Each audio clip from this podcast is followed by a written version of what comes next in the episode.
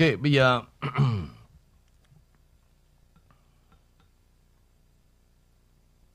quý vị nằm ở Đại lộ Kinh Hoàng, có ai còn nhớ đó nha, là nha sĩ Phạm Tuấn không ạ?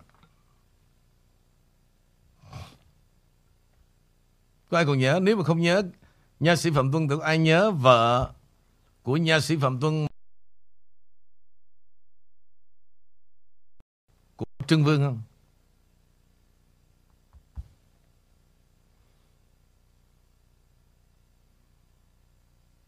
Rồi, bây giờ mới bắt đầu là thấy có trouble rồi quý vị. Bây giờ máy phải reset lại rồi.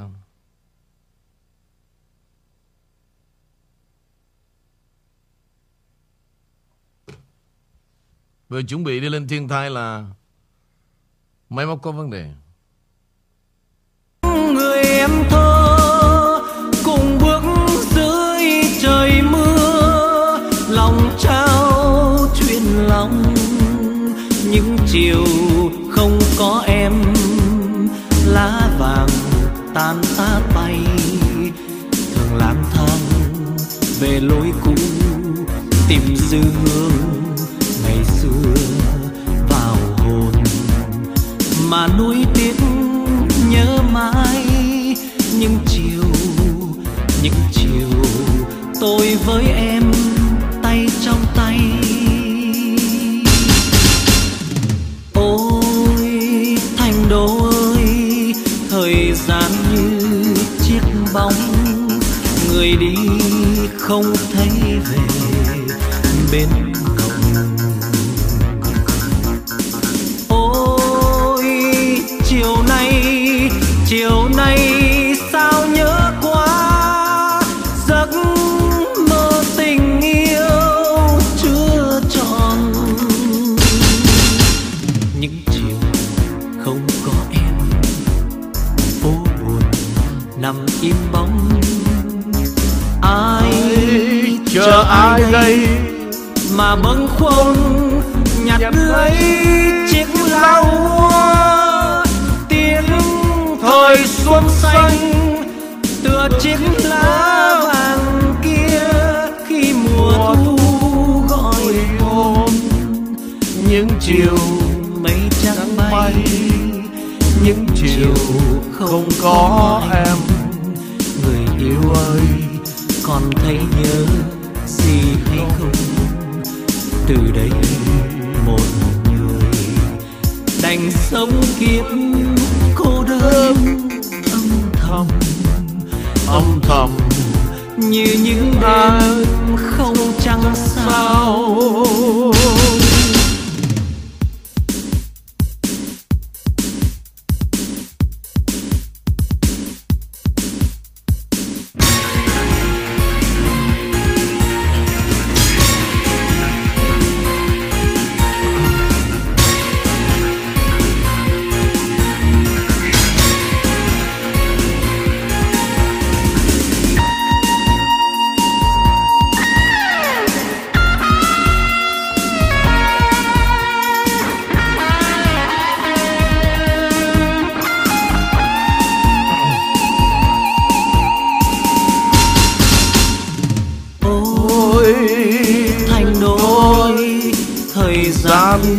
Như chiếc bóng, người đi không trở về bên mộng.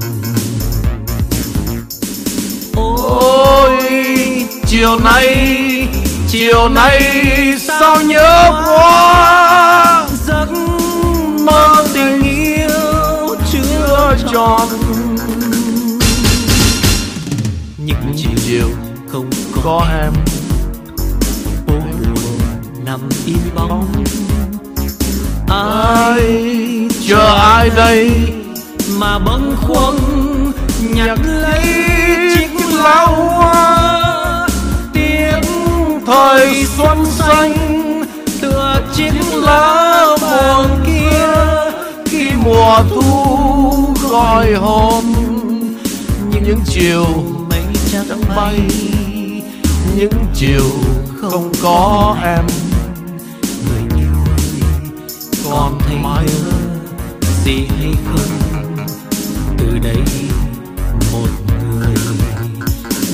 sống vẫn cô đơn nhưng thầm âm thầm như những đêm không trăng sao, đành sống kiếp cô đơn âm thầm như những đêm không trăng sao.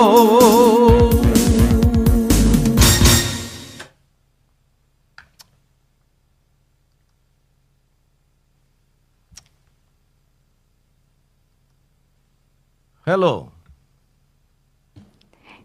Dạ. Bữa nay tôi để cho cô gửi lời chào trước đi. Vậy hả? Dạ, em kính lời chào đến tất cả quý vị khán thính giả The King Channel và chương trình buổi tối chủ nhật, và kính chào ông King Ngụy Vũ. Hôm nay ông King hát vui vậy? Đâu có, hát mỗi ngày tại cô không thèm nghe đấy chứ. Đâu phải làm. Dạ, có nghe. Tức dở quá cô chán cô không nghe thôi. Nhưng mà dạ, thính giả thì nghe, thính giả thì họ yêu tôi nhiều, còn cô thì cô hồn cô bay bổng cho nên cô để ý gì đâu. Dạ có nghe, nhưng mà hôm nay thì nhạc yêu đời nhiều phải không quý vị, cho nên nhìn nó nghe nó có thi vị và nó vui vẻ hơn nhiều. Có nhiều bữa ông Khiên hát những bản nhạc tình buồn nghe nó thảm nhưng mà hay ạ. Sometimes bây giờ thế này quý vị, để cho nó to be fair ha. Chiều nay lúc nãy tôi có mở ra cái bài Đường Nào Lên Thiên Thai. Nhưng mà nếu chúng ta chỉ nghe cái bài Đường Nào Lên Thiên Thai của Hoàng Nguyên đó thì quý vị sẽ toàn là tưởng tượng không à. Và hôm nay tôi không muốn quý vị tưởng tượng, và quý vị phải hiểu được thiên thai là có thật. Có thật.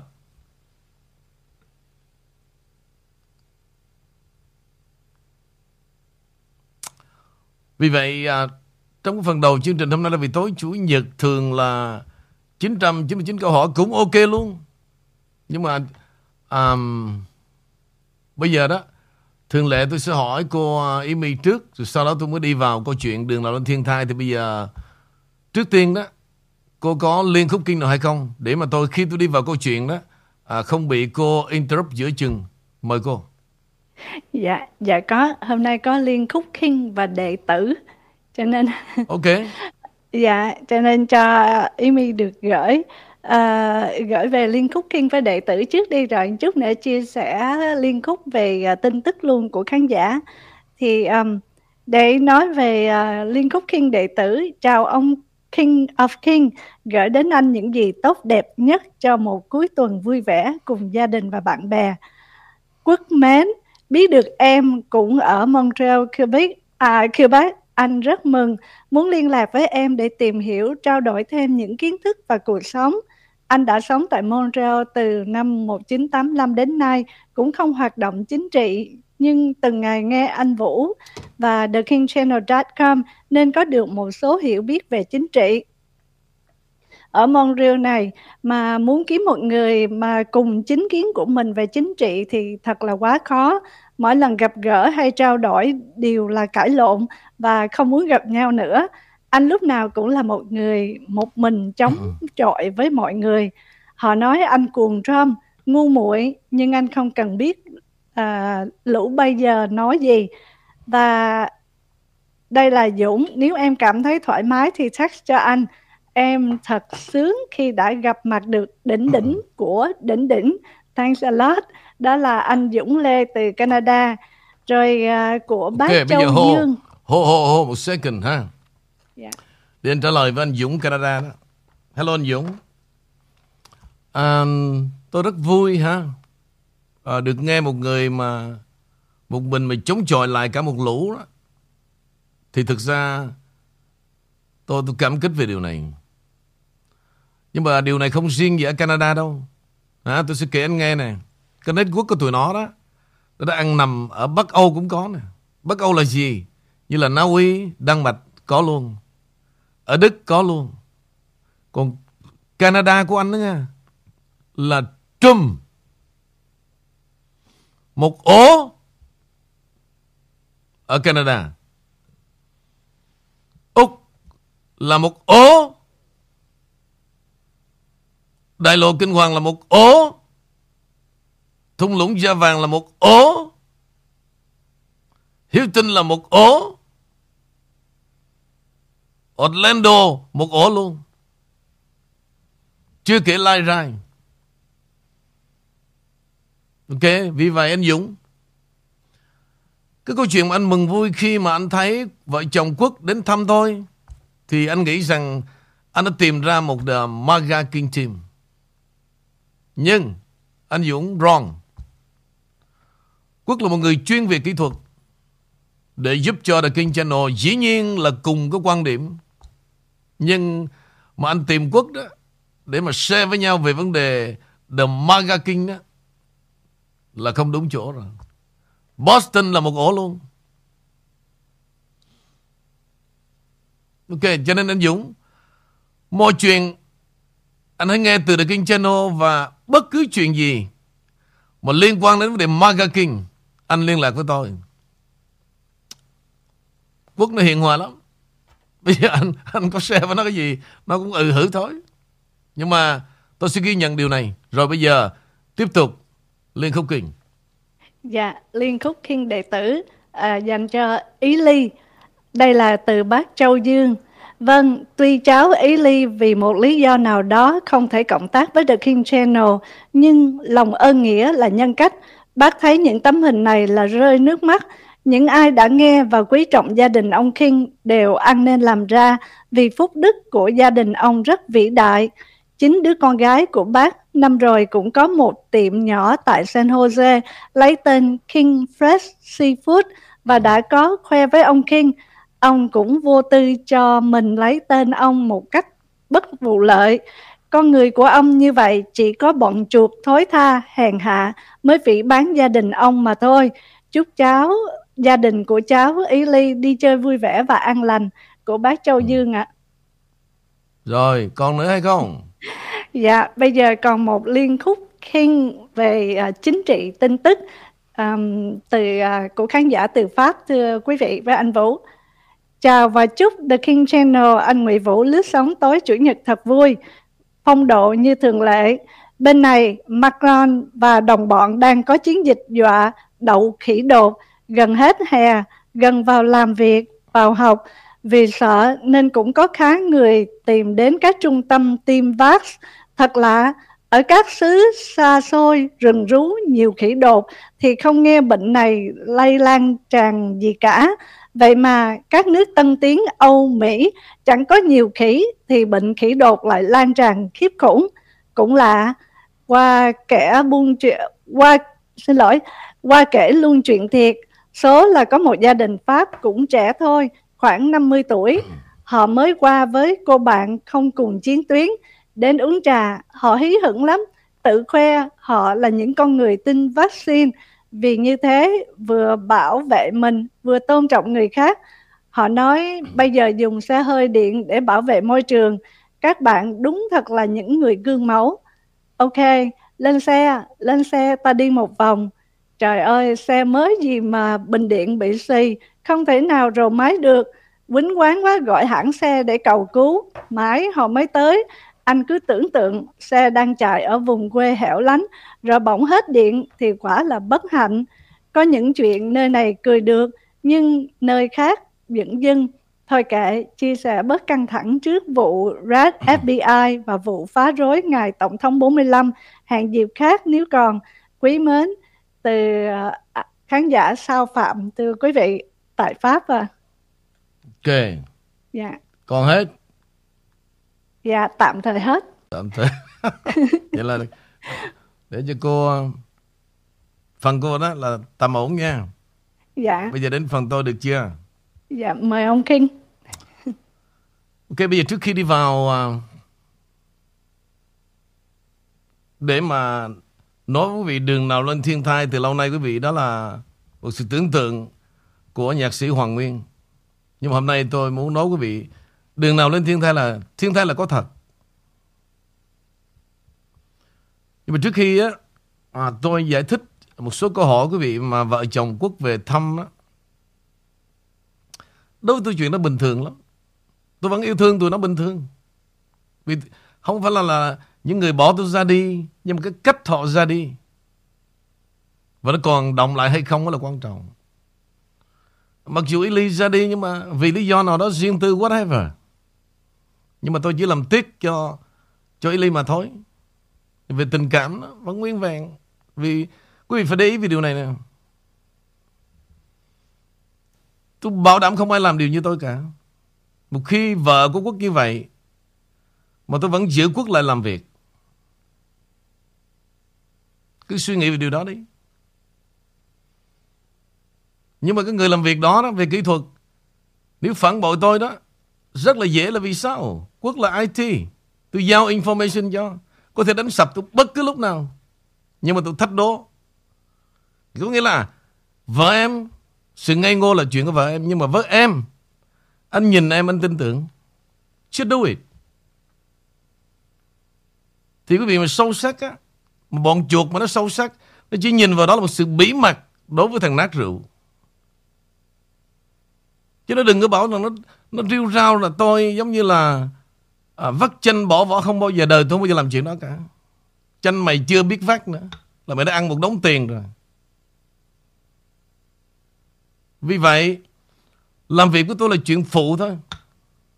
Dù là tài năng tới cỡ nào, cái chuyện đó I don't care. Nhưng mà ngoài tài năng ra là gì? Còn cái nhân cách, đạo đức mà tôi tin được á, thì thời gian người đó sẽ trở thành tài năng.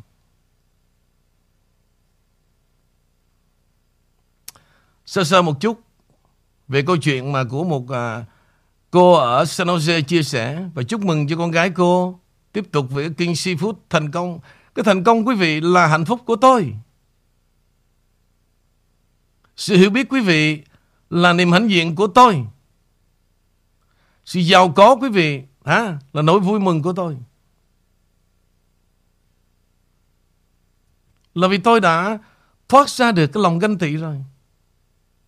Và điều tôi muốn, thông điệp của tôi truyền tải đến cho quý vị là gì? Luôn luôn tôi muốn quý vị là những người tốt hơn trong đời sống này. Để làm gì? Chúng ta phải thoát thai cái lòng ganh tị, để một ngày nào đó mình có trở thành homeless như tôi. Một ngày nào hết 4 đồng 99 thì tôi bắt đầu lam lũ ra cuộc đời. Tôi ghé mỗi bà, tôi sống một tuần, mấy bà còn có tiền mua cho tôi ổ bánh mì chứ. Nếu mà nghèo hết cả lũ đó, ôm nhau chết à. Vô lý lắm. Kể cả người dân trong nước cũng vậy. Các em nó xinh đẹp, nó thông minh, họ làm ăn khá giả, tôi mừng. Để một ngày nào đó tôi trở về quê mẹ, tôi đến thăm họ với một hình hài nghĩa là thất thiểu. Họ còn cưu mang tôi được vài bữa cơm. Chứ nếu họ nghèo đói, họ lăn lộn trên đường đi xin ăn như chúng ta muốn đó, làm sao chúng ta giúp đỡ được nhau?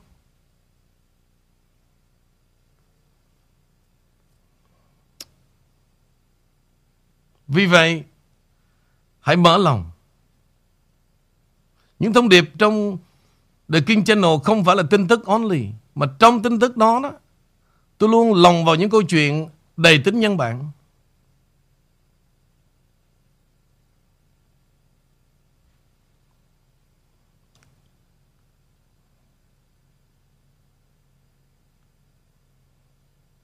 Vì vậy, nếu quý vị càng hiểu đó, càng xa rời những dư âm của bọn chuột. Đừng bao giờ mention anymore.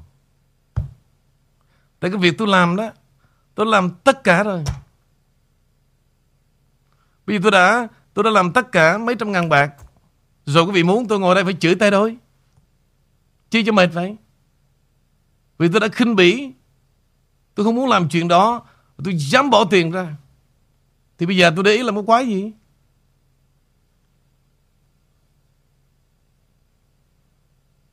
Vì vậy quý vị cũng vậy. Hãy cố gắng vượt qua những tầm thường trong đời sống để thấy mình đứng ở một vị trí cao hơn. Chứ còn nếu một ngày như mọi ngày mà quý vị vẫn như vậy, vẫn chen chúc vào những điều. Vì vậy hôm qua tôi đã mượn một cái triết lý 4 câu hỏi để định hướng về tương lai của mình. Exactly luôn.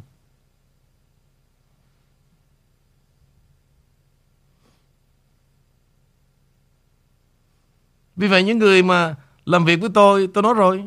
Tài năng ok là được rồi.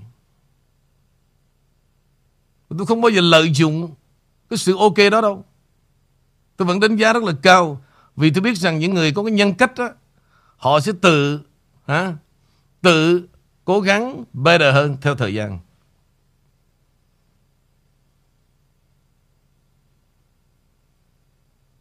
Vì vậy, chuyện đó với tôi là bình thường và cần thiết.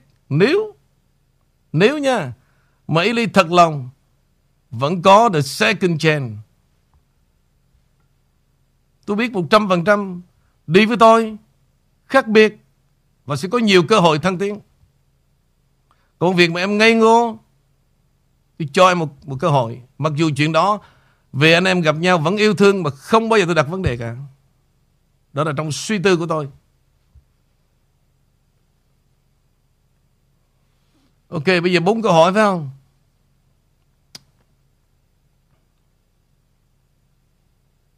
Bây giờ thì 4 câu hỏi dịp khác. Bây giờ để tôi đi vào cái câu chuyện mà đường nào lên thiên tai ha. Như tôi đã hứa với khán thính giả, và tôi chờ vào tin tức để tôi muốn cho một số khán thính giả mà nghe lại đó, để họ nhận ra đường nào lên thiên tai có thật hay không.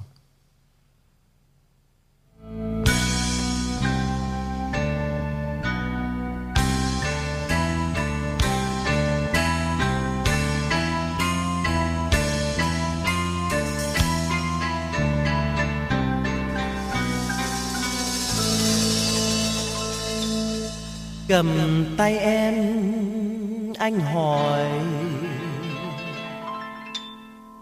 đường nào lên thiên thai, đường nào lên thiên thai, đường nào lên thiên thai,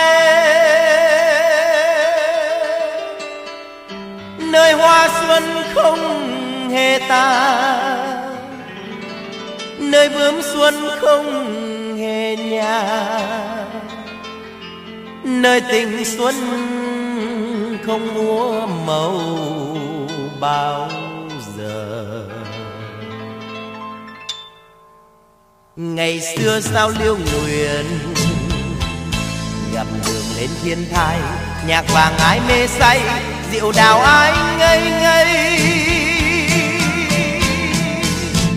suối ngọc reo dưới bước chân đi, tiếng nhạc yên quyến luyến xin đi, ôi làm sao lạc vào đường thiên thai.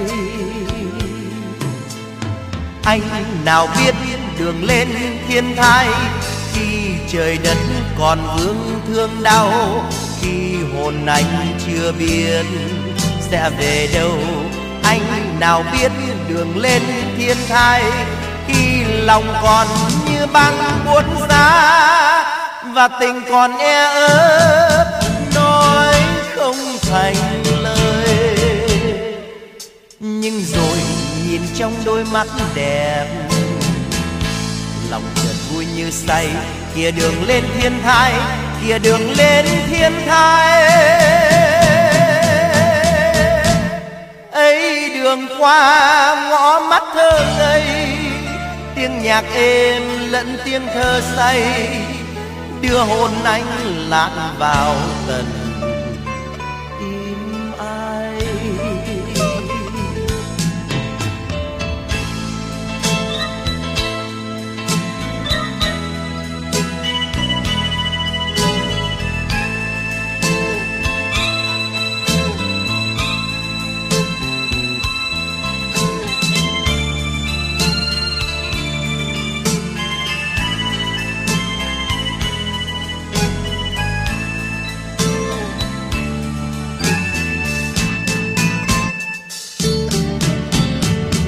Anh nào biết đường lên thiên thai, khi trời đất còn vương thương đau, khi hồn anh chưa biết sẽ về đâu.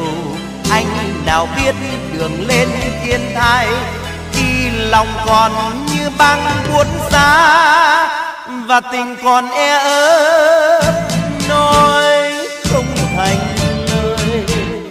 Nhưng rồi nhìn trong đôi mắt đẹp, lòng chợt vui như say. Kia đường lên thiên thai, kia đường lên thiên thai.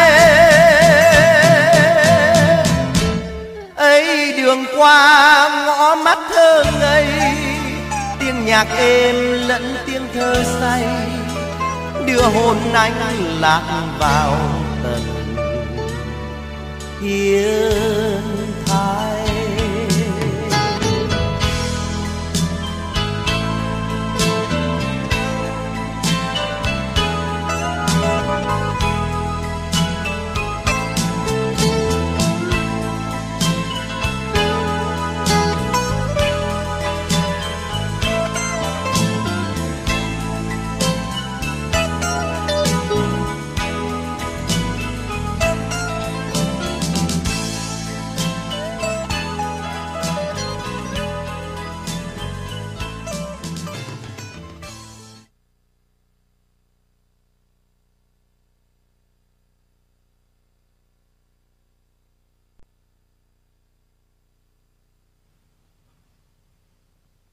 Ok quý vị, cái câu chuyện mà đường nào lên thiên thai hôm nay tôi vay mượn ba vấn đề.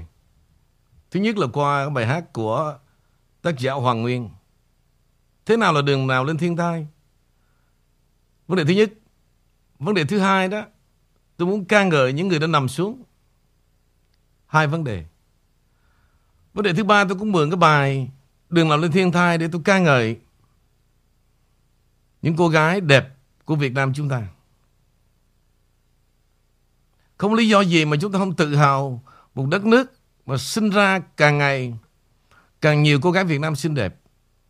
Trong khi đó chúng ta đã từng một thời bị mê hoặc bởi những tài tử của Tàu, tài tử Hàn Quốc và gieo rắc một cái văn hóa khác biệt ngay trên đất nước. Thì ngược lại đất nước chúng ta đang có nhiều bông hoa xinh đẹp và chúng ta không thể nào mà đến thời điểm này mình bảo rằng họ chân dài ra ốc vậy đại khái không có đâu. Bây giờ tụi nhỏ nó khác biệt rồi. Vì vậy, trong cái bài đường nào lên thiên thai hôm nay tôi share ba vấn đề. Vấn đề đầu tiên, tôi muốn mượn cái ca khúc này tôi nói về những người đã nằm xuống và những người đã xây dựng trở nên một thủ đô tị nạn hôm nay. Không bao giờ quý vị được nghe họ nhắc tới cái tên những người đã xây dựng và hình thành một tấm bảng Little Saigon. Đây là yếu tố lịch sử.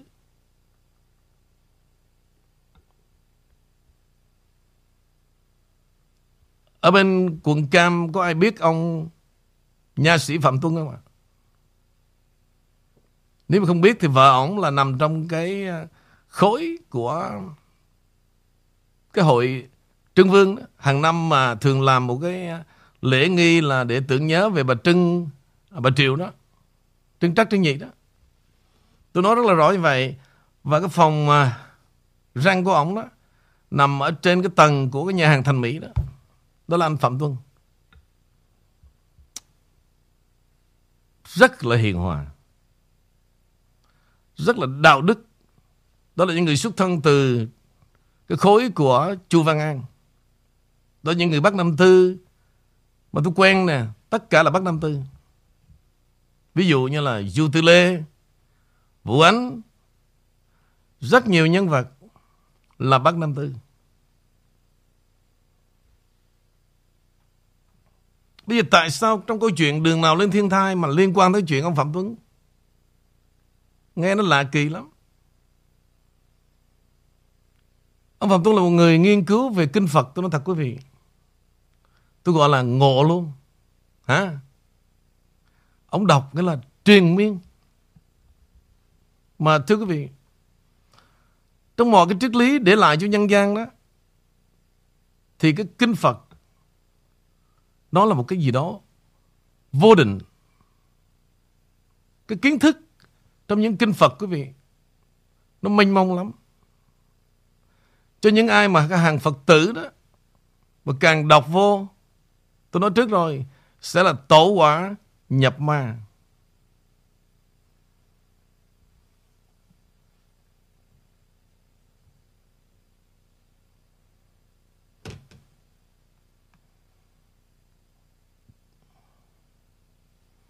Tổ quả nhập ma. Thực chất mà nói đó quý vị, Quý vị hãy để ý lại nè. Từ cái chuyện mà Vô Vi, đến chuyện bà Thanh Hải, đến chuyện mấy ông thầy mà ra giảng vấn đề thiền định, đều lấy từ cái gốc ngôn ngữ của triết học Phật giáo, không có đi xa lạ gì cả. Gọi là gì? Là vay mượn từ cái cội nguồn đó mà ra hết. Nhưng mỗi người trích ra một cách giảng giải khác nhau, không có ai tự sáng, tự bế, tự chế ra đâu.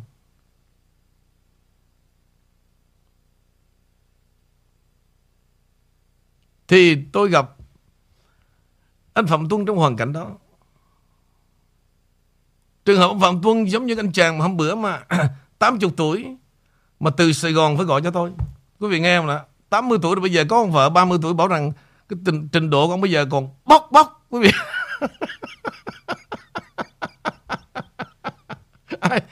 ai còn nhớ em bị, có nhớ anh chàng đó mà cái ông mà gọi vô đó, nhớ không? Không, em mấy chuyện đó em ít bao giờ nhớ lắm, phải không? Tôi để cho em yên lặng, em ngồi em nghe chứ thấy em tội nghiệp.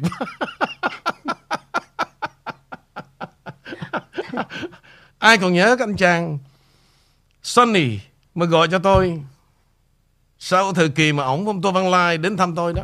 Rồi bây giờ ông mới về Sài Gòn, ông bảo rằng ông lấy một con vợ 30 tuổi mà mỗi đêm đó trình độ của ông bây giờ còn bóc. Tôi tại lý do tại sao mà ông phải tìm tôi, không ai chia sẻ với ông được cả. Không có ai chia sẻ với ông những câu chuyện đó, và rất nhiều câu chuyện, và tôi sẵn sàng chia sẻ và tôi cho họ sướng.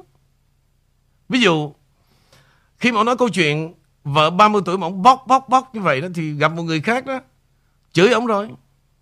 Nhưng mà tôi thì không. Tôi biết rằng có người ta đi tìm cái sự sướng trong cái mố mình như vậy. Trong cái mố mình như vậy mà mình tàn nhẫn, mình ghét họ, nó vô lý lắm. Mà mình cho họ, mình cũng đâu có mắc gì đâu. Và họ sướng được một đêm. Họ bóc. Tôi tính, và tôi nói wow, tôi sẽ bay về Sài Gòn, ông dạy cho tôi. Ừ.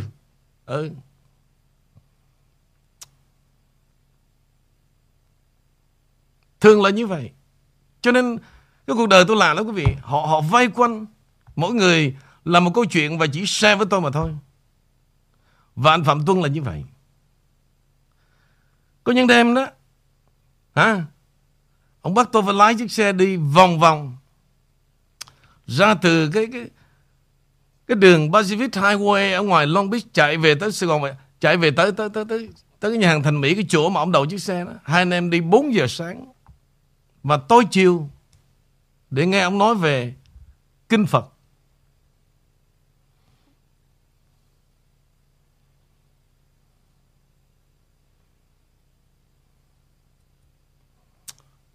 Nghe em nói về kinh Phật thì tôi vẫn để anh nói. Nhưng mà tôi biết rằng rất là khó stop anh. Và tôi biết nếu mà để anh như vậy đó, bạn bè sẽ bỏ anh hết. Tại vì không có ai chịu chấp nhận ngồi mà nghe anh nói một vài tiếng đồng hồ về những gì mà anh đã đọc. Nhưng mà tôi sẽ được, tôi chia sẻ với anh được. Thứ nhất, tôi có lòng kính trọng với anh. Thứ hai, tôi biết anh là một con người đức hạnh. Cho nên khi anh cảm một cái gì thuộc về cái tinh thần nhân bản đó, là anh cảm say sưa, đam mê. Đó là những người rất là tốt. Thì anh đã chết rồi. Vợ anh còn ở quận Cam, là nha sĩ tên gì tôi quên, vợ anh tôi quên tên rồi. Trước đây tôi đã nói một lần đúng không? Bữa nay tôi làm lần thứ hai. Bắt đầu có một ngày tôi mới nghĩ ra bằng một cách là tôi phải kể lại cho anh nghe về đường nào lên thiên thai. Exactly điều tôi muốn. Tại vì anh kể như vậy, nhưng mà anh chưa bao giờ đạt được giống như những cái điều mà anh nghĩ cả. Và thế nào gọi là một người sống cho vấn đề tu hành? Một người tu hành thực sự quý vị là gần như họ đã dâng hiến cuộc đời của họ. Không còn dính tới tha nhân, không còn dính tới vợ con, không còn dính tới đường trần.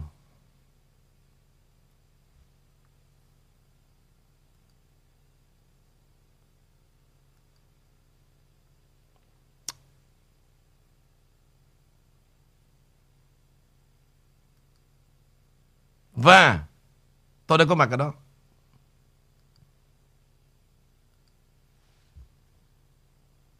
Nếu thực sự quý vị muốn hiểu được con đường tu hành và khổ hạnh, mà khổ hạnh là gì? Là hạnh phúc của chính những người đang đi dâng hiến trái tim mình cho con đường tu hành. Và họ đã để cái đường trần lại phía sau, để tất cả mọi thứ phía sau. Và bên Tây Tạng, nếu quý vị đi du lịch, nó có cái tour, ở bên Việt Nam có đó,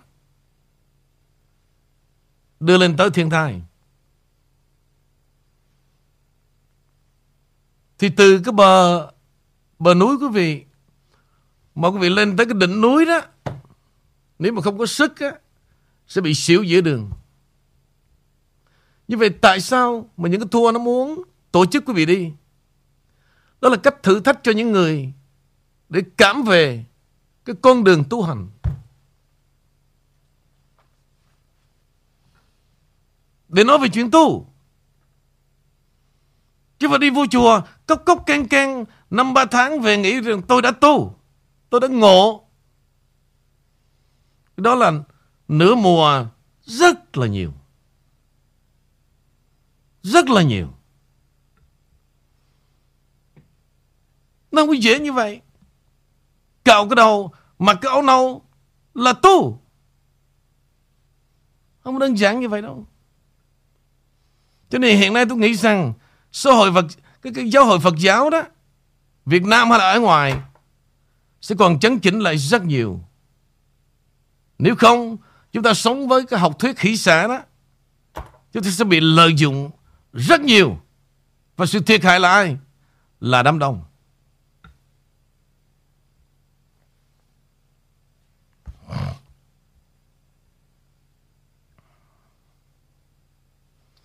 Khi quý vị đã lên đó rồi, cái chớp một cái đỉnh núi,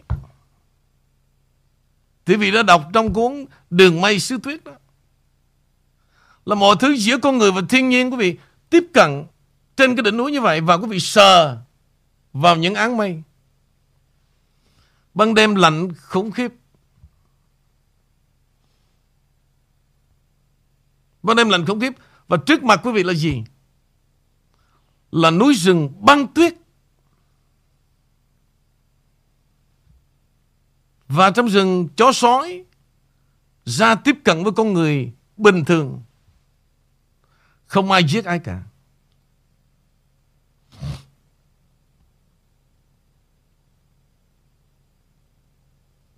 Có khoảng 100 ông thầy, họ đã ở trên đó rất nhiều năm, nhưng mà da dẻ của họ tuyệt vời, sức khỏe của họ tuyệt vời, không dính dáng tới đường trần cả.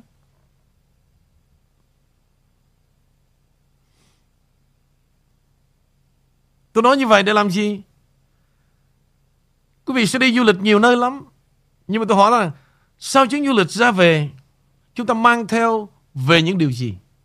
Nếu quý vị muốn thực sự hiểu về con đường chân tu, đừng bao giờ nghĩ rằng tôi đang tu, nhưng mà tôi đang học tu, thì nghe nó mới sense hơn.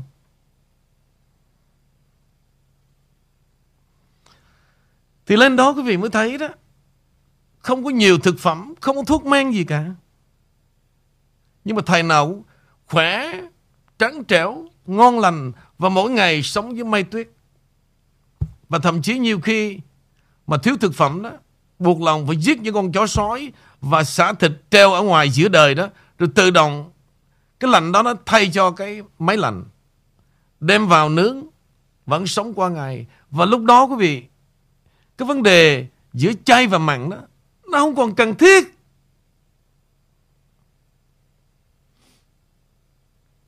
Cái chuyện mà giữa ăn chay và mặn, giữa ăn thịt và không ăn, không còn một ranh giới nào cả.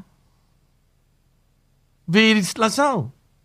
mới thể ăn để tồn tại, chứ phải là ăn để thưởng thức như chúng ta. Vì có câu chuyện chay hay mặn đấy, ngay cả chính ông Phật chưa bao giờ ông bày đặt ra cái chuyện đó cả. Do chính chúng ta hết. Chính chúng ta vẽ vời. Vẽ vời.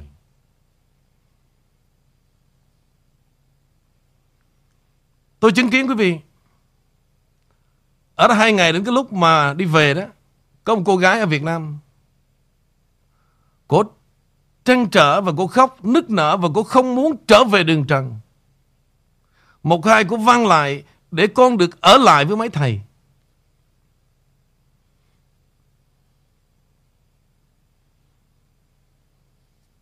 Nhưng mà không được. Tất cả các thầy và cả một đoàn khuyên nên trở về. Vì sao? Lúc đó là cái cảm xúc bất thường mà thôi. Vì si xúc động quá. Thấy cái sự thanh khiết của mấy thầy đó, thấy cái khung cảnh giữa đất trời và con người, nó quá là hiền hòa đi. Và không giống như cái đời sống ở nhân gian, ở Sài Gòn hay là ở Quận Cam mà cô ta chứng kiến. Hả? Và cô không muốn trở về đường trăng nữa. Nhưng mà không được, đành phải ra về.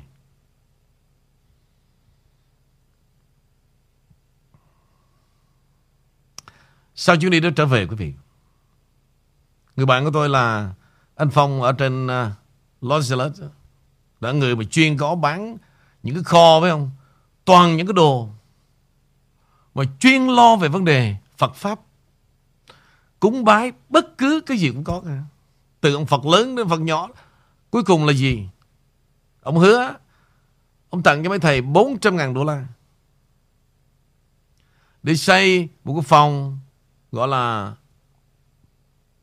giống như là cái chỗ mà cái trạm thuốc men để cho mấy thầy khi cần đó đến đó để có mà xài. Thấy mấy thầy sống một cuộc đời hoang dã như vậy, nó thánh thiện lắm. Thì sau chuyến nó về, Phong nó tình nguyện và trình bày với một tổ chức ở tại Tây Tạng và xây cho mấy thầy ở đó. Rồi bắt đầu họ mới đề nghị để mà sau này đó, mà để cho những người mà muốn đến cái thiên thai như vậy, làm sao rẽ ra những con đường có khúc quanh mà có những cái đoạn xe nó chạy lên một chút để giúp cho họ không bị xỉu, không bị lý do sức khỏe mà đi tới nửa đường thôi, trước khi lên cái đỉnh.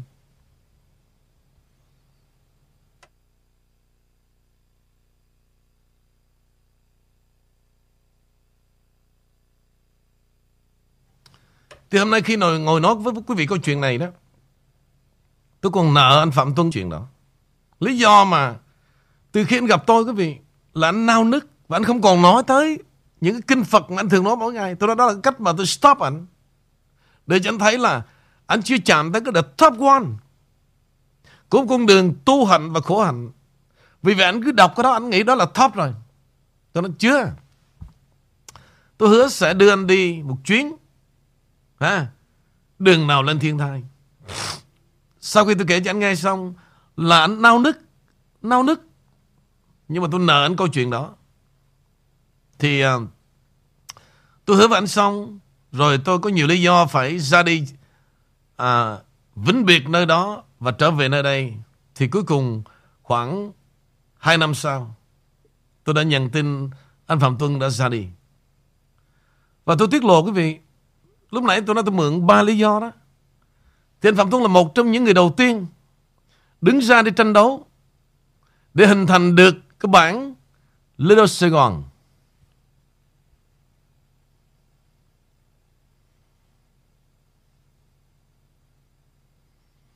Lý do tôi muốn nói như vậy để thấy rằng là gì?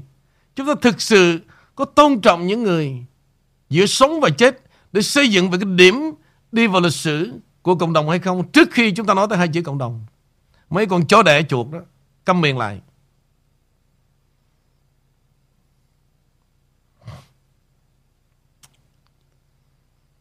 Khi tôi nói ra điều này, bao nhiêu người và thường nhân danh thủ đô tị nạn nhớ về những người đầu tiên để hình thành một Little Saigon. Tụi bay có bao giờ nhắc tới họ không? Never ever. Nhưng mà đó thực sự là những người đầu tiên đấu tranh từng giấy tờ, từng cái giá trị lịch sử, từng yếu tố lịch sử phải trưng bày ra. Đi từ trên Thượng viện xuống Hạ viện, từ ở Capitol Sacramento mới trở về City. Mọi thứ trở thành một Little Saigon.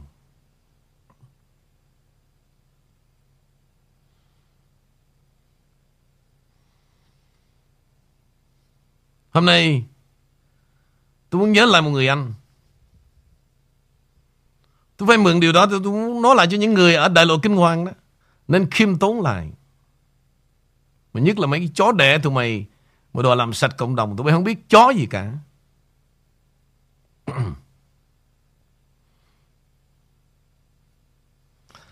Trừ khi nào chúng ta sống, quý vị, phải còn những bài học trước và sau để nhận ra những cái giá trị, những con người đã lăn lộn, đã hy sinh để chúng ta còn lại một dấu tích lịch sử, thì điều đó chúng ta còn có lòng tự trọng. Hãy nói chuyện thực tế.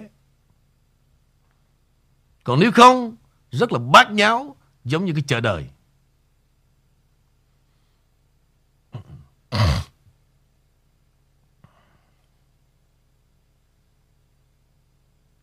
Câu chuyện ngày hôm nay tôi vay mượn 3 điều. Thứ nhất, để tôi nói quý vị, tôi xác định là gì? Câu chuyện tưởng tượng của nhạc sĩ Hoàng Nguyên trong ca khúc Đường Nào Lên Thiên Thai là tưởng tượng. Nhưng mà từ cảm xúc Đường Nào Lên Thiên Thai, tôi giới thiệu quý vị một nơi chốn là thiên thai thật bên Tây Tạng. Là nơi đó quý vị, mấy thầy sống dưới tuyết mây, con người chạm mây, mây chạm con người, giữa đêm và ngày, giữa ngày và đêm. Và họ không còn tha thiết gì cái địa vị, không tha thiết gì cái đường trần cả. Đó là gì? Tu.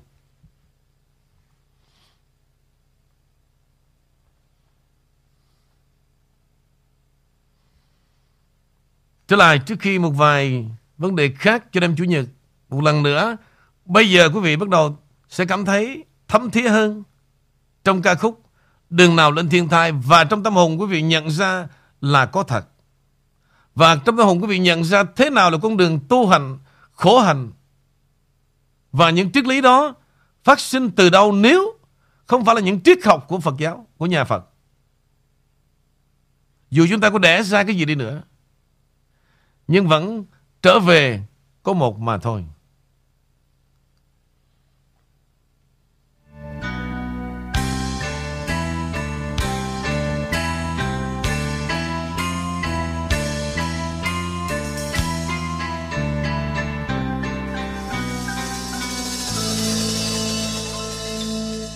Cầm tay em, anh hỏi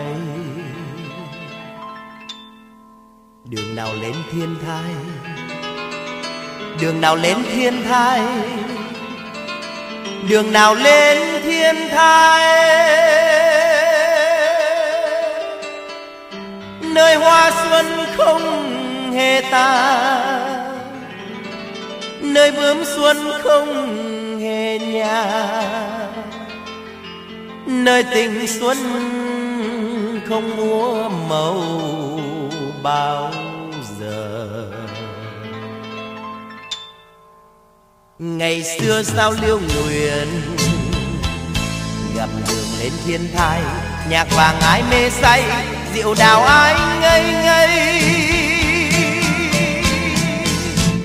suối ngọc reo dưới bước chân đi, tiếng nhạc yên quyến luyến xin đi, ôi làm sao lạc vào đường thiên thai.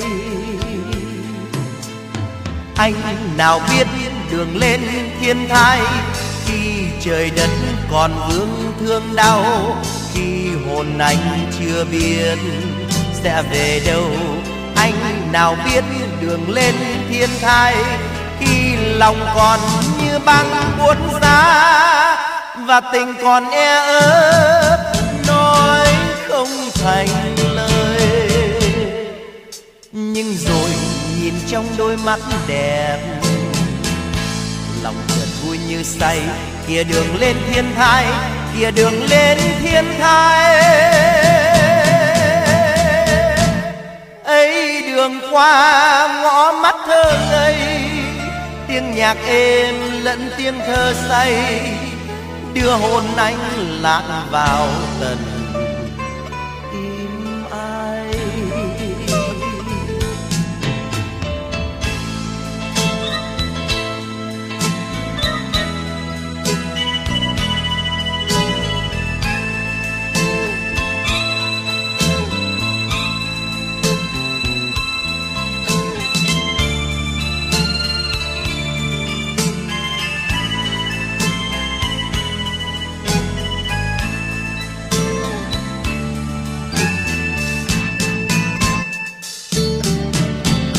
Anh nào biết đường lên thiên thai, khi trời đất còn vương thương đau, khi hồn anh chưa biết sẽ về đâu. Anh nào biết đường lên thiên thai, khi lòng còn như băng buốt giá, và tình còn e ớt nói không thành lời. Nhưng rồi nhìn trong đôi mắt đẹp, lòng chợt vui như say. Kia đường lên thiên thai, kia đường lên thiên thai. Ấy đường qua ngõ mắt thơ ngây, tiếng nhạc êm lẫn tiếng thơ say, đưa hồn anh lạc vào tận thiên thai.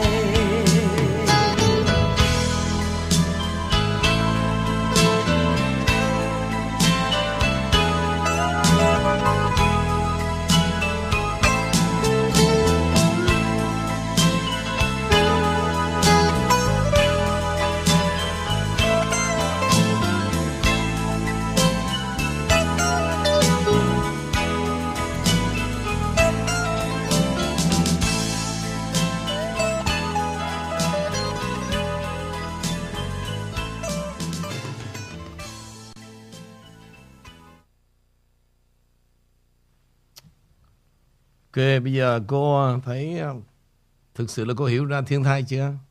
Là đó hình hài đó. Dạ, em hiểu được. Cảm ơn anh Ngụy Vũ đã cho những cái lời nói rõ hơn, nhất là về thiền định, về tu tâm, cũng như là cái bài hát rất ý nghĩa. Cái vấn đề thế này nè em. Anh suy nghĩ rất là nhiều. Hồi nãy nói một câu rất là thật. Và đến lúc giáo hội Phật giáo, kể cả Việt Nam và ở đây, cần phải chấn chỉnh là rất nhiều vấn đề. Chúng ta đã bị lợi dụng về tôn giáo bởi những loại không có ra gì cả. Và điều đó nó càng ngày nó càng làm băng hoại cái đám đông trong vấn đề cái nghi thức lễ giáo. Tôn giáo là một điều cần thiết trong bất cứ xã hội nào quý vị, để nó calm down bớt những cái lòng ác. Thực ra tôn giáo thường mang đến cho quý vị về bản chất nhân bản, từ vấn đề Công giáo đến Phật giáo. Thì tôi cho rằng là dân tộc chúng ta may mắn đó, là đã du nhập được hai cái tôn giáo. Thì nhìn chung, tôi không đứng về mặt chính trị, tôi đứng về mặt cái triết lý của tôn giáo thôi. Thì nó giúp cho ít nhiều cái dân tộc chúng ta calm down rất là nhiều, khi những người đã cảm trong những cái triết lý của mỗi tôn giáo của mình. May mắn là gì? Đó là may mắn của dân tộc. Còn nếu đó mà nó nhập thêm một cái đạo hồi nữa đó, là coi như xong. Nhưng mà đó là sự may mắn của dân tộc. Nhưng rồi càng ngày quý vị, chúng ta càng lợi dụng trên cái con đường tôn giáo bởi những đồng tiền dơ giấy. Và đã làm nó tha hóa quá nhiều vấn đề, nhất là tại Việt Nam hiện nay.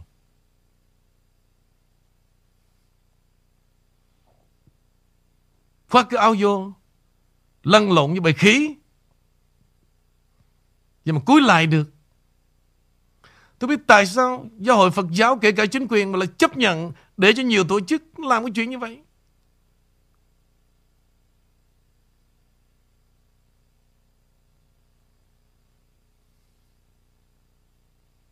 Cái đó càng làm băng hoài, không đem là một điều gì tốt đẹp cả. Từ những cái ông mà đi giao giảng cũng vậy, bước lại, bước truyền bá là những điều mà bị mê hoặc, không thực tế tí nào cả. Con đường đến với đạo nó rất là đơn giản. Trừ khi những người mà đi giao giảng họ cần phải đạt một cái top của cái triết lý của mỗi tôn giáo như vậy để họ giao giảng cho cuộc đời. Chúng ta đã phải là mà đi tu tỉnh, tu là sửa thì có mẹ gì đâu. Mà lúc nào cũng muốn làm thầy thiên hạ cả.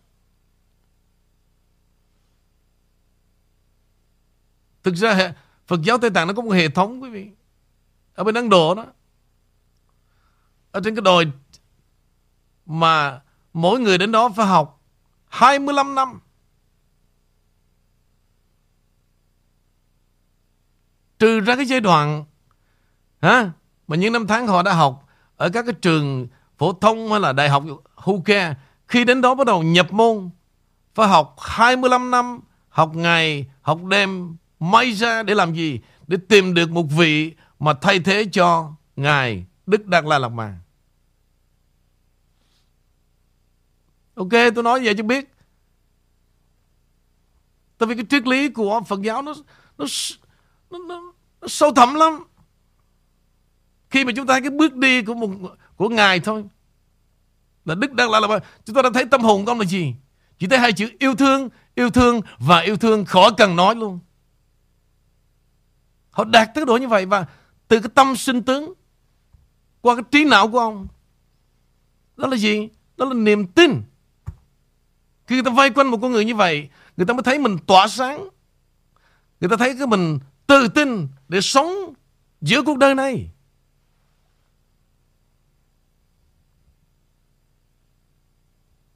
Còn nhiều ông quàng cái áo vô mà đôi mắt giống như kẻ cướp, mà gặp mấy mẹ đó thì cái gì cũng cúi đầu cả. Mấy mẹ sung sung á.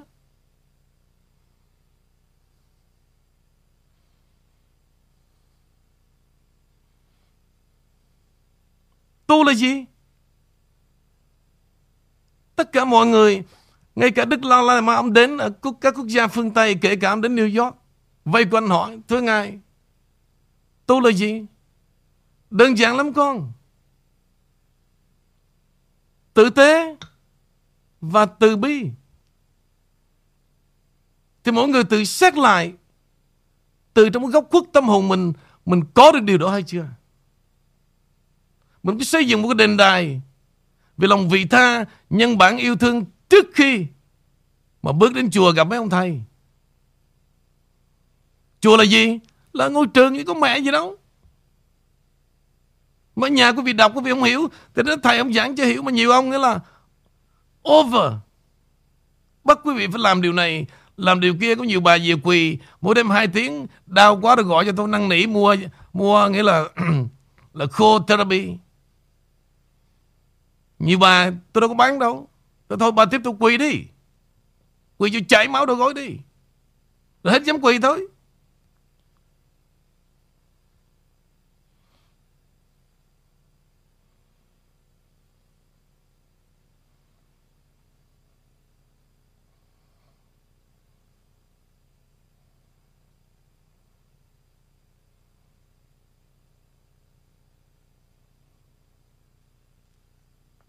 Mấy mẹ sung sung á. Không biết Amy là tuổi Amy là sung sung chưa? Dạ, em không biết, anh nói sồn sồn là cỡ nhiêu chứ em cũng gần chắc rồi, cỡ 50 gần rồi. Em với 45 là gọi là sung sung được chưa? Để mai mốt anh biết anh gọi mẹ vậy cho rồi đi, khỏi gọi tên. Dạ, dạ anh muốn gọi anh cứ gọi, sao cũng được.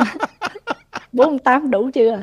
Chưa, anh không biết thế nào là sung sung, mà tại anh nghe người ta cứ gọi ăn mấy mẹ sồn sồn, anh cũng chưa phân định được nữa. Nhưng mà nhất là mấy con mẹ sồn sồn làm hư hại biết bao nhiêu cái loại văn hóa, cũng mấy mẹ hết.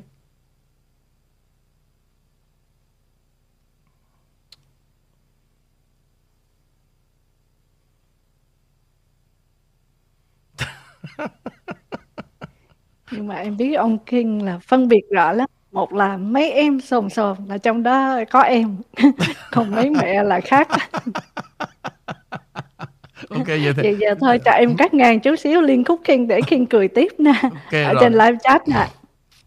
Okay. Của khán giả Christina Watt, cho Amy được dịch thẳng ra tiếng Việt sơ sơ luôn.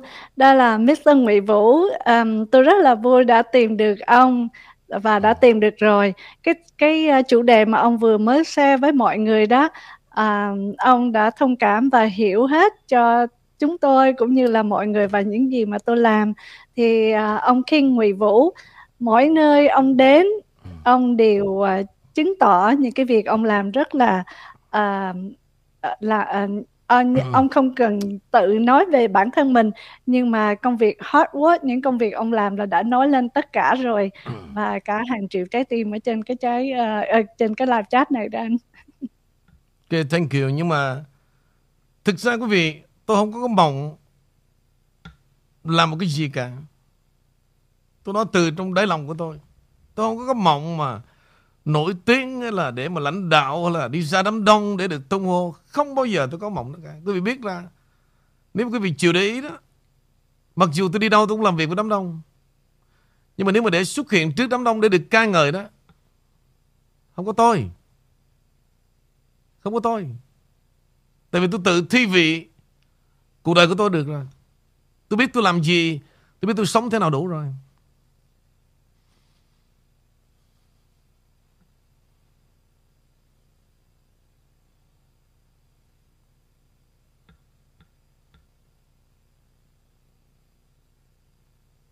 Ok, cho nên em sồn sồn vừa. Dạ. Sao không được mà em nghe chữ em là em thấy còn ok. Ok rồi. Bây giờ trở lại cái em sồn sồn thứ hai. Tôi nhận được một số hình ảnh quý vị, nhưng mà có một số hình nó nhạt nhòa lắm, và tôi không biết là tôi sẽ nói gì về những tấm hình này. Tôi chưa biết là G45 đã làm cái nội dung gì hả? Nhưng mà tôi nhận. Đây là một ví dụ. Thì tôi có hỏi em sồn sồn này là em đã có video clip chưa? Thì Sĩ bảo là chưa. Ok, tôi chờ. Tôi chờ cái nội dung để đi đối với hình ảnh, vì tôi chưa biết là em làm cái gì trong chuyến đi Việt Nam này.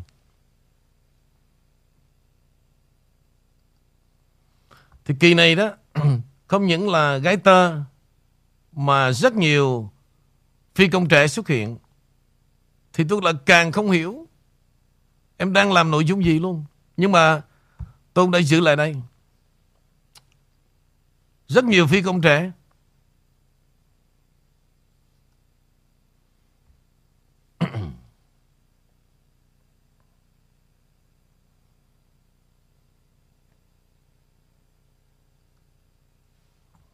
Đó.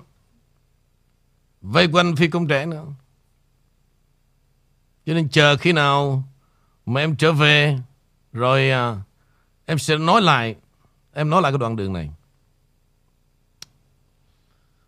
Bây giờ trở lại quý vị, trước khi bước vào chương trình tối Chủ nhật đó, thay vì quý vị đặt những câu hỏi thì tôi nói trước hả? Những gì tôi đã warning trong cái chuyện mà 87 nhân sự của cái cơ quan thuế vụ, và trong tương lai họ sẽ làm gì. Thì bữa trước tôi có nói quý vị là tôi linh cảm vấn đề này không phải là vấn đề phục vụ cho vấn đề thuế hay là làm lợi hơn cho thuế, mà họ sẽ control những cái gì ở đất nước chúng ta. Và điều này đang xảy ra.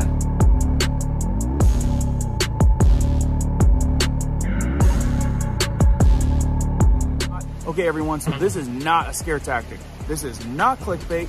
If you are not paying attention, this is downright scary. How do you feel about your federal tax practitioner holding you at gunpoint? Hands in the air, show me your W-2. I'm seeing a write-off that allegedly may not be a write-off for your business. You're under arrest, put your hands in the air. We're talking about IRS agents.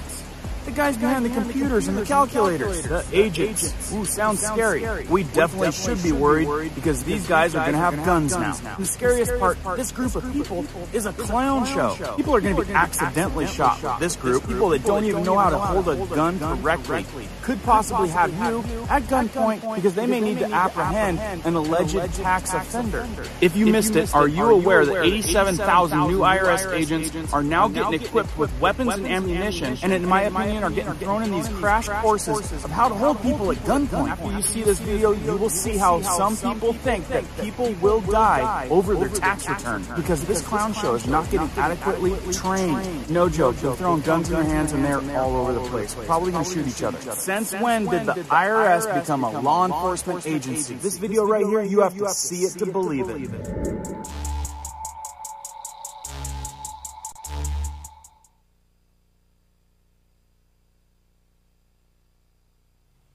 Quý vị đã thấy đó. Đây là vấn đề truyền thông. Có nghĩa là tôi dám phản biện. Tôi dám phản biện. Tôi biết cái điều đó không có thật. Vì vậy tôi khó có sự đồng tình bởi những fake news mà nước Mỹ đã tạo ra trong 6 năm nay. Nhưng quý vị đưa ra một bản tin đó quý vị. Để dựa vào bản tin là nó có tràn ngập. Tràn ngập nó dễ lắm. Mà khi quý vị muốn phản biện đó, rất là khó. Phải mất thời gian nghiên cứu rất là nhiều để dám ngồi đây phản biện.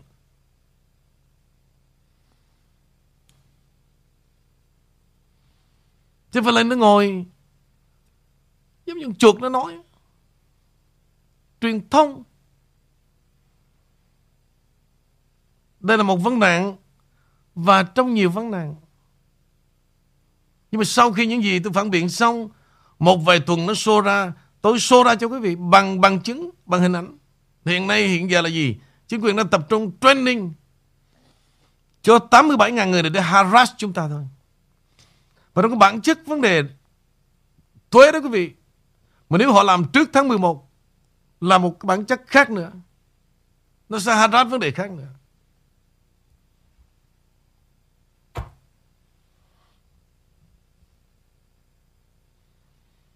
Thì nói câu chuyện mà FBI tấn công vào Malo quý vị đã thấy 2 tuần nay. Rất là trơ trẽn đúng không? Bao nhiêu sự thiêu diệt và bao nhiêu cái lòng ác nó đã xô ra tất cả. Nhưng mà tôi nói quý vị, Trump bị Trump. Không có tù đầy gì được ông ta nào cả. Mà tụi nó cứ mở miệng ra là chỉ muốn ông Trump vào tù. Khó lắm. Khó lắm.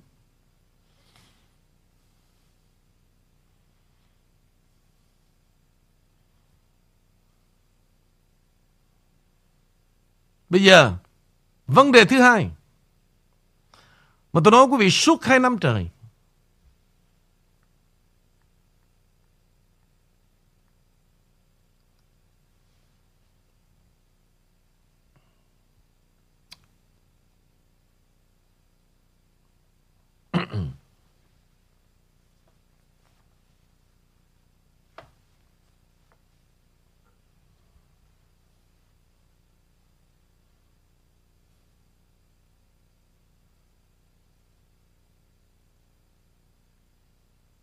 đó quý vị hãy đọc cái comment của Tina Đàm. Cái người Mỹ này rất can đảm, dám nói lên sự thật về đám IRS hành động trong tương lai. Chúng ta sẵn sàng đối phó với đám chuột chẳng biết truyền thông là gì mà cả lúc nào cũng tự xưng là truyền thông thổ tả. Ok, bây giờ vấn đề tôi nói về vaccine. Quý vị nhớ 2 năm đầu, 2 năm từ những ngày đầu tiên và đến bây giờ,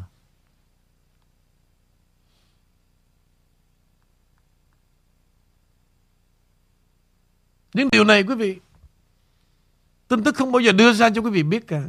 Vì tụi nó không muốn trở thành một cái chiến dịch thư kiện. Nhưng mà thời đó quý vị biết là bệnh viện là gì? Họ đã pushing nhân viên phải trong cái vaccine mandate. Và đương nhiên vì họ sợ công ăn việc làm đủ thứ chuyện, Và họ phải chấp nhận cái áp lực như vậy. Mà cuối cùng bây giờ họ thương ngược lại. Và có nhiều bệnh viện phải âm thầm xếp đồ đáo, trả 10 triệu đô la. Đây là những chuyện có thật hết. Nhưng mà có bao giờ mà quý vị nghe một cơ quan truyền thông nào nhắc tới đâu. Thì vụ thư kiện này từ cá nhân tới những tổ chức, nó sẽ truyền miên. Lý do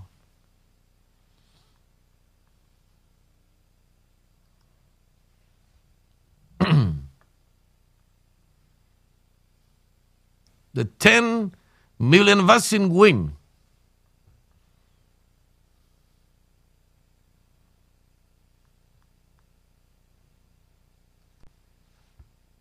Lý do là gì? Hậu quả là một sự thật. Họ chứng minh được trước và sau. Cá nhân họ, gia đình họ, chồng vợ họ. Vậy thì các bệnh viện đây cùng với cái Big Pharma đã hãm hại tinh thần của họ như thế nào? Bây giờ là gì? Phải trả giá. Mặc dù 10 triệu này so với hệ thống bệnh viện và Big Pharma không ăn thua gì cả, nhưng mà tụi bay ăn là tụi bay phải trả. Ăn là phải trả. Từng mạng có người.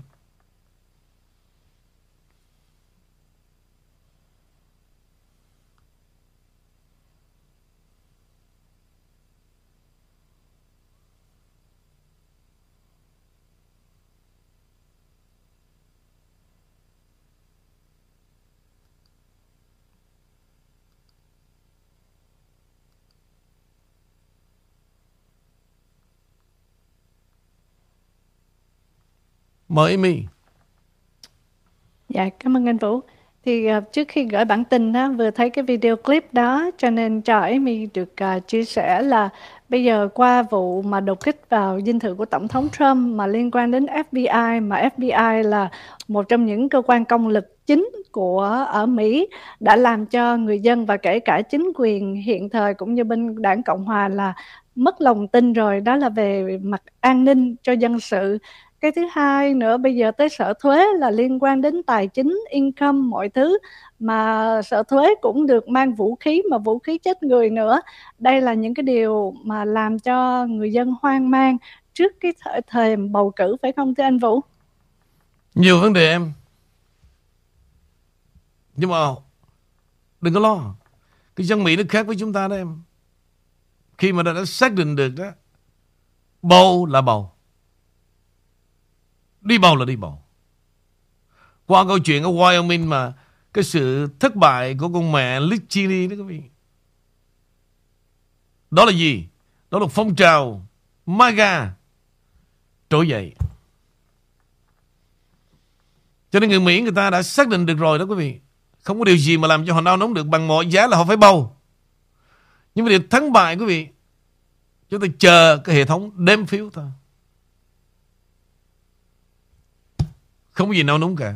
Không có giống như người Việt Nam chúng ta hôm nay chạy qua cái lò này, ngày mai chạy qua cái lò khác, rồi cuối cùng là phân tâm. Một người có thể nói ra 4 câu chuyện khác nhau. Và tôi hy vọng riêng về mấy mẹ sồn sồn là khán thính giả của tôi đó, không còn như vậy nữa. Và ngay cả mấy em sồn sồn cũng vậy, chứ không phải là mấy mẹ không đâu. Cả hai sồn sồn là cố gắng thay đổi từ đây, lập trường từ đây và chứng tỏ hiểu biết từ đây mới được. Còn cái gì quá khứ trước kia, forget about. Forget about đi. Xé bài làm lại. May ra. May ra.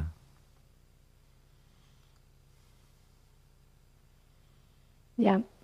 Thưa anh Vũ, như vậy thì cái số lượng người mà đang chuẩn bị cho 87.000 người mà nói là dành cho cơ quan thuế đó, có thể là một phần nào đó, bao nhiêu phần trăm đó là nằm trong cái số người dân nhập cư không?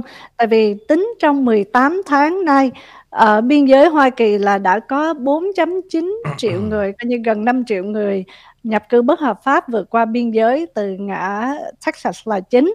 Cho nên cái con số này đã lên tới 5 triệu người mà chỉ trong 18 tháng thôi quý vị và anh Vũ. Thì anh thấy con số này nó nằm trong bao nhiêu phần trăm của cái thuế mà có vũ khí à? Thực ra bây giờ nói bao nhiêu phần trăm đố anh biết được, nhưng mà phải hiểu một đơn giản thế này. Đây là một chế độ. Hả? Đây là chủ trương của một chế độ chứ không phải là một cái đảng. Sở dĩ tôi gọi cái chữ chế độ là gì? Là gần như một chủ nghĩa đang muốn hình thành trên cái đất nước này.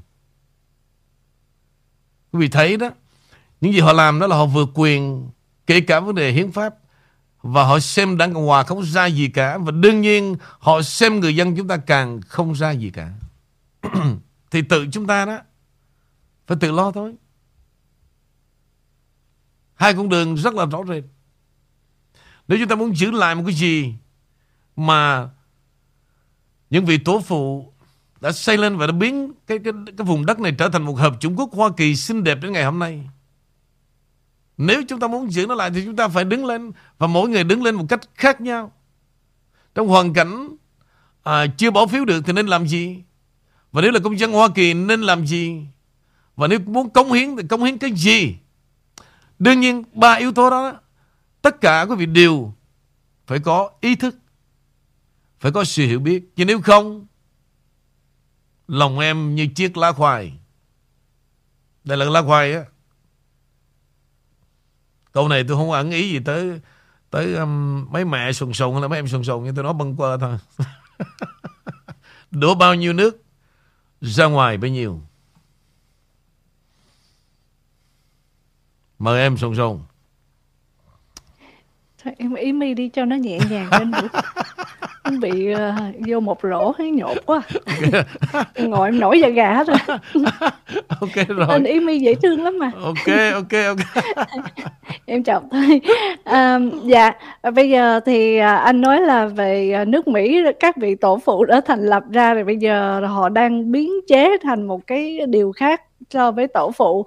Chương trình nhi khoa đại học ở trường đại học Yale giúp cho trẻ em từ 3 tuổi trở lên có thể thực hiện hành trình giới tính bằng sự can thiệp vào y tế. Đó là một chương trình đã gây ra nhiều cái làn sóng phẫn nộ ở Mỹ này, sau khi mà giám đốc của chương trình này cho biết là họ giúp các trẻ em từ 3 tuổi có thể mở rộng giới tính bằng cách là hành trình giới tính thông qua sự can thiệp. Và với lời chia sẻ của họ là chúng tôi giúp những người này đang thắc mắc về bản dạng giới của họ, hoặc những người xác định bản thân là chuyển giới hoặc giới tính không phải là nam hay nữ, và chúng tôi giúp họ trong hành trình giới tính của họ. Đó là bà Olisky cho biết trong một cái video đã được phỏng vấn trên kênh YouTube riêng từ Đại học Yale. Và tôi yêu những gì mà tôi đang làm. Vị phó giáo sư về tâm thần học tiếp tục nói là thật sự rất tuyệt vời khi mà được làm việc trong cái lĩnh vực này và làm việc với những cá nhân đa dạng về giới tính, cũng như là nhận được sự ủng hộ của họ. Trường Đại học Yale thành lập chương trình giới tính vào năm 2015 nhằm cung cấp hỗ trợ lâm sàng cho trẻ em và gia đình gặp các vấn đề về bản dạng giới tính. Đó là ý mình tóm tắt một chút xíu là họ có thể giúp chuyện giới tính từ 3 tuổi đó, thưa quý vị và anh Vũ. Xin trở lại với anh Vũ ha. Ok. Và hiện nay thì ông Trump đang phản ứng sau khi mà ông Mitch McConnell cho rằng là Đảng Cộng Hòa khó lấy lại Thượng viện. Đây là một lời rất là bi quan. Và đây là một tay gọi là No Trump, Never Trump, Reno. Ông Trump hôm qua, quý vị, đã phản ứng gay gắt sau khi lãnh đạo thiểu số Thượng viện là ông Mitch McConnell đưa ra một cảnh báo về việc Đảng Cộng Hòa có thể không lấy lại được Thượng viện trong cuộc bầu cử giữa nhiệm kỳ vào cuối năm 2022. Phát biểu trên mạng xã hội The Truth Social, ông Trump cho hay là Thượng nghị sĩ Mitch McConnell là một nhà lãnh đạo chính trị đã ngã quỵ và nghi ngờ sự trung thành của ông ta đối với Đảng Cộng Hòa. Tại sao các thượng nghị sĩ Đảng Cộng Hòa cho phép một vị lãnh đạo chính trị đã ngã quỵ? Ngã quỵ ý là gì quý vị biết không? Có nghĩa là ông Trump luôn không bao giờ tin tưởng vào thái độ của Mitch McConnell. Và ông Trump luôn nghĩ rằng Mitch McConnell ngã ngựa là một tay bên trái và một tay bên phải đối với Đảng Dân Chủ. Đó là chuyện ngã ngựa.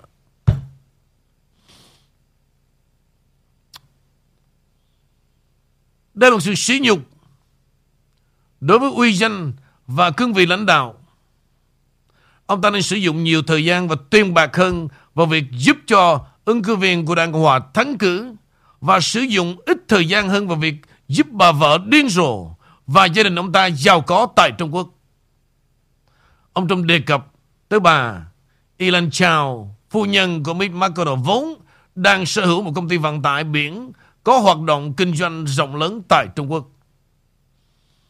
Ông Trump đưa ra chỉ trích nêu trên vài ngày khi Mitch McConnell đã nói với báo giới và Đảng Cộng Hòa có lẽ là sẽ không lấy lại được Thượng viện, vì theo ông, một số ứng viên nhất định của Đảng Cộng Hòa đang có vấn đề trong cuộc chạy đua vào Thượng viện trong khi bầu cử giữa nhiệm kỳ lần này.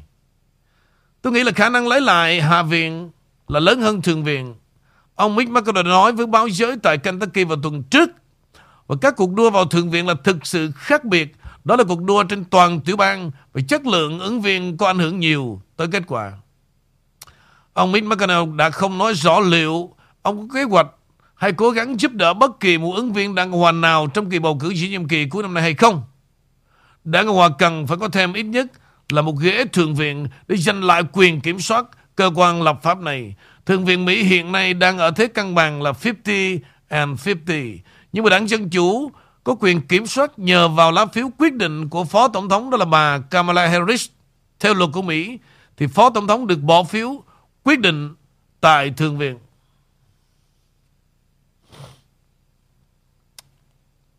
Ok, thì bây giờ chúng ta chờ xem.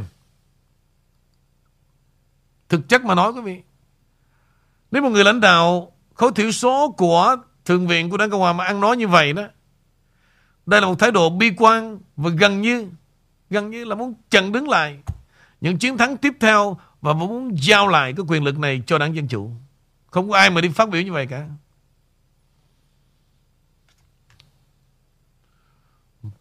Mời Amy. Dạ, cảm ơn anh Vũ. Thưa anh Vũ, mấy ngày trước Amy có hỏi qua về ông Warren Buffett đó. Bây giờ tự nhiên ông ta là bắt đầu lên tiếng ở trên thị trường cũng như là trên media. Lý do tại sao ông ta lại muốn mua tới 50% cổ phần của Occidental Petroleum? Ông đang có cái ý định đó là mua tới 50% cổ phần công ty này, và một số nhà đầu tư tin rằng đó là cái bước đệm để mà hãng Berkshire tiến tới tiếp quản hoàn toàn công ty Occidental này chỉ hơn là 50 tỷ đô la để mà sáp nhập. Đó, còn riêng nói về dầu thô thì sự lạm phát có vẻ là sẽ là xu hướng trong nửa năm từ những năm 2020 cho tới bây giờ. Thì thưa anh Vũ, anh nghĩ riêng một câu hỏi lần thứ hai nữa, anh thấy bây giờ tự nhiên ông này lại bắt đầu ra mặt, một trong những nhà tài phiệt trong thời gian này là ra mặt nhiều, và bây giờ tới ông này thưa anh. Công bằng mà nói đó em, một trong những tỷ phú đó mà không có những cái âm mưu nhiều để mà tiếp cận chính phủ đó nha, so với Bill Gates hay là Elon Musk, đó là ông Warren Buffett. Dĩ nhiên ông ta giàu lên từ con đường đầu tư, nhưng mà ông ta ít bao giờ tìm đến với chính phủ để đồng thuận những vấn đề trong lĩnh vực chính trị hay là quân sự. Và phải nói là cái bộ óc của ông là bộ óc siêu việt, chậm nhưng mà chắc, và ông ta chụp bắt cơ hội rất giỏi để trở nên giàu có. Thì anh nghĩ rằng có lẽ là trong cái tầm nhìn của ông cũng vậy. Anh nghĩ là ông đầu tư theo cái tầm nhìn, nhưng mà không có ý nghĩ điều này để làm hợp tác với chính quyền của Biden hay là cái thế lực gì cả. Anh nghĩ rằng con người của ông Warren Buffett nhiều năm nay là như vậy, khác với Bill Gates và khác với Elon Musk. Dạ, Amy cảm ơn. Thì Amy có thêm khoảng 2 bản tin nữa để gửi đến. Nhưng mà trước tiên là muốn nói về cái The Truth Social Media của Tổng thống Trump. Bây giờ thì họ nói rằng là Facebook, TikTok cũng như Truth Social Media đang bị soi bởi FBI từ sau cái vụ mà đột kích từ FBI đó. Thì em muốn thắc mắc, muốn hỏi là Amy muốn hỏi tại sao họ thật sự là FBI. Có lẽ là họ nhắm vào trong The Truth Social Media của Tổng thống Trump thôi, nhưng mà để mà che mắt thương hạ đó thì họ làm bộ gom luôn cả Facebook và TikTok vào để cho nó công bằng, có đúng không thưa anh? À, anh nghĩ khác em. Đến giờ này đó, nhìn lại đó, thì nhất là trong cái thời gian Big Tech đã hợp tác với chính quyền của ông Biden và trước đó, để mà đưa đến cái chuyện mà cho Biden chiến thắng đó. Và mãi về sau này cũng vậy. Rồi Facebook đã thay đổi một cái tên. Rồi YouTube và Facebook kết hợp để mà phản đối với đề TikTok. Và họ tuyên truyền TikTok là nguy hiểm. Nhưng mà chúng ta phải nhìn ra thế này nè. Mặc dù TikTok được ra đời ở một cái chủ nghĩa là cộng sản, nhưng mà điều gì mà nó phát triển nhanh như vậy? Có những cái chúng ta phải nhìn ra được bằng cái lòng, cái sự thiện chí đó, thay vì lòng hận thù. Để rồi bây giờ TikTok và Facebook phải nương tựa vào sự thành công của TikTok để mà chạy theo. Chạy theo. Rồi bây giờ bắt đầu nói xấu TikTok là của Trung Cộng, là nó gắn hệ thống 5G để theo dõi. Nhưng mà quý vị thấy đó, rất nhiều quốc gia đã thành công trên con đường tên tuổi và tiền bạc phát sinh từ TikTok. So với YouTube thì những một số hiện tượng của nước Mỹ này, rất nhiều đứa trẻ đã thành công rất là lớn trên hệ thống YouTube. Nhưng mà tôi tin rằng nhiều khi đó, cái chuyện mà thành công của TikTok và sự đánh lừa của Facebook,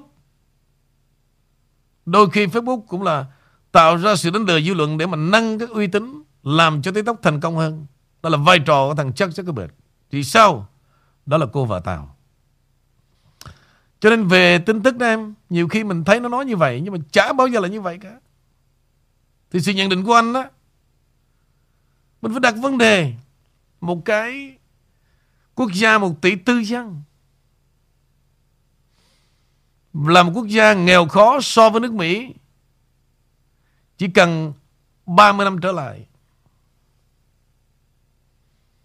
Để rồi Bắc Kinh phải vươn lên trở thành một siêu cường. Chúng ta phải suy ngẫm chứ.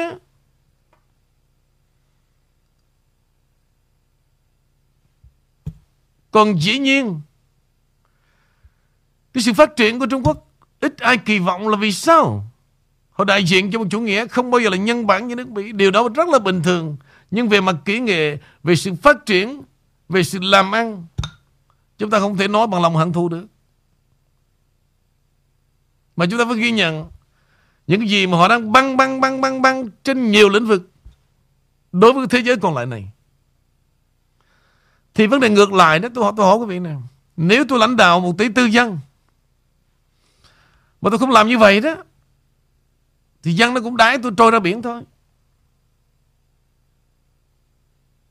Đó là cách thật lòng nhất để nhìn vào vấn đề. Cũng như vấn đề 1 tỷ tư dân mà bảo rằng mở rộng vấn đề dân chủ và nhân quyền cho nó đi, nó đái ra biển hết cả đảng Cộng sản Trung Quốc luôn. Vậy thì họ làm cái gì mà họ control được 1 tỷ tư dân để phát triển vấn đề thành phần lao động, sản xuất, mà chạy đuổi theo, phân phối cả một lượng hàng toàn cầu này để tồn tại đến ngày hôm nay, và thậm chí được đánh giá là một siêu cường? Đó là vấn đề chúng ta cần suy nghĩ, thay vì chúng ta ngồi chửi họ. Không, phải suy nghĩ TikTok của họ làm cái gì mà bây giờ họ chiếm lĩnh cái thành phần get involved với TikTok trên toàn cầu, kể cả các celebrity của Mỹ. Họ phải làm cái gì mới được chứ?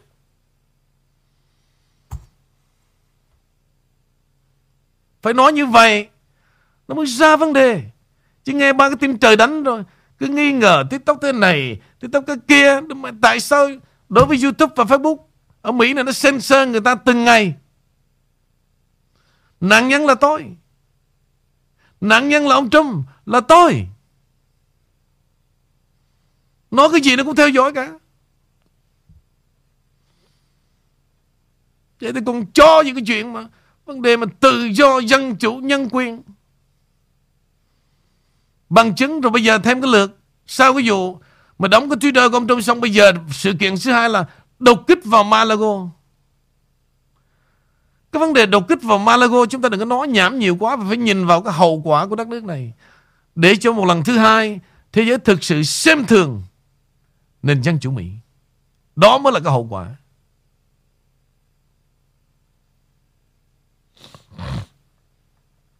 Chúng ta còn một chút chân chính, một chút lòng yêu nước, chúng ta phải suy tư về điều này. Chứ vì vấn đề đảng phái lên nói tầm bậy tầm bạ, chửi ông Trump mỗi ngày, đó nó sẽ không có dẫn dắt được cái đám đông đi tới đâu cả. Mời em. Dạ, cảm ơn anh Vũ. Ở bản tin cuối, đây là bản tin thì cũng có nhiều người tức.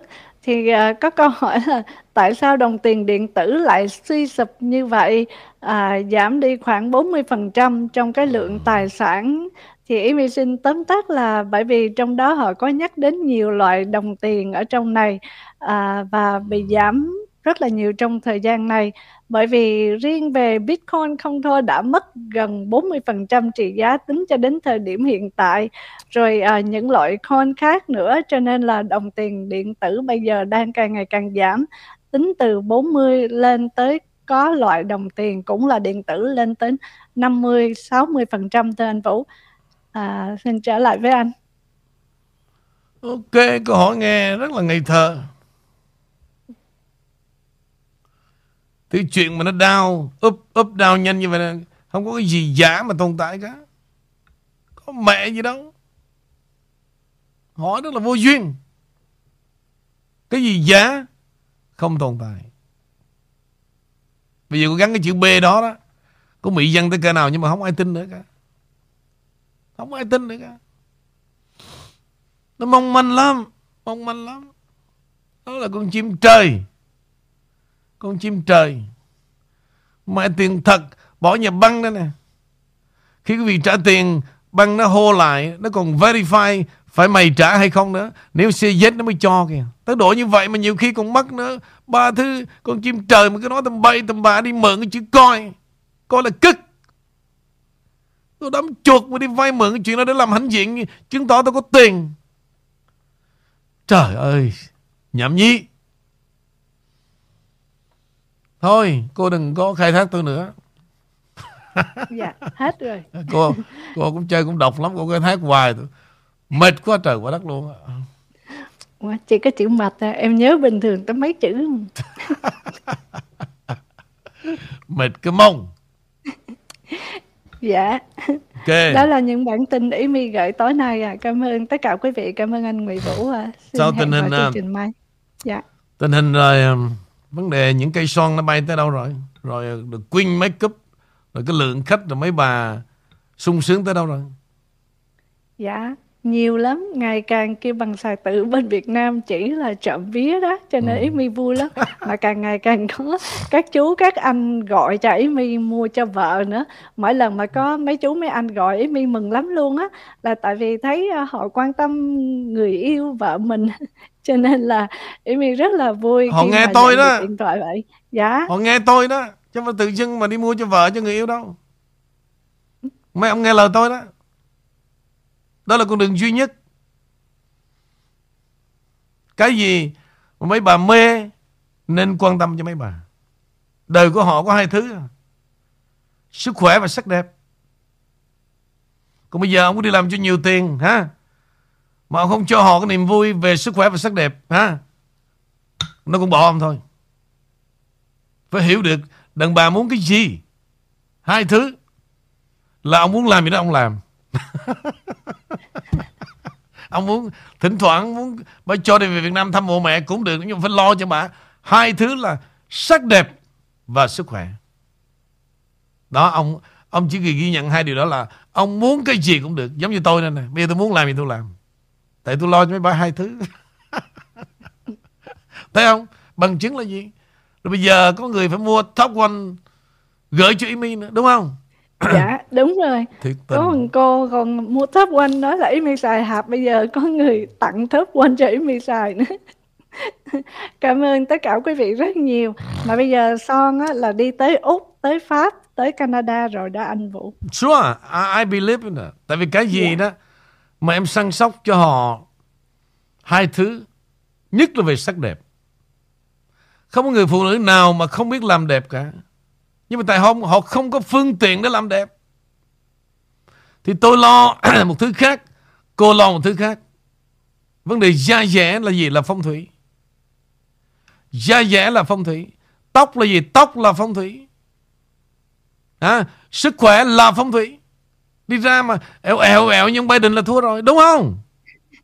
Rồi giống bà chiêu Biden cũng vậy, đúng không? Tôi hiểu. Top one nè, đủ thứ chuyện ấy. Rồi shampoo, dầu gội đầu, rồi cold therapy, hai thứ xinh đẹp và sức khỏe. Cho nên đó lý do mà tại vì mấy bà theo tôi nhiều là vậy, chứ tôi làm gì tôi có ngậm ngãi đâu mà cứ đồn là tôi ngậm ngãi. Ok, thôi chia tay. Dạ, cảm ơn tất cả quý vị và anh Vũ.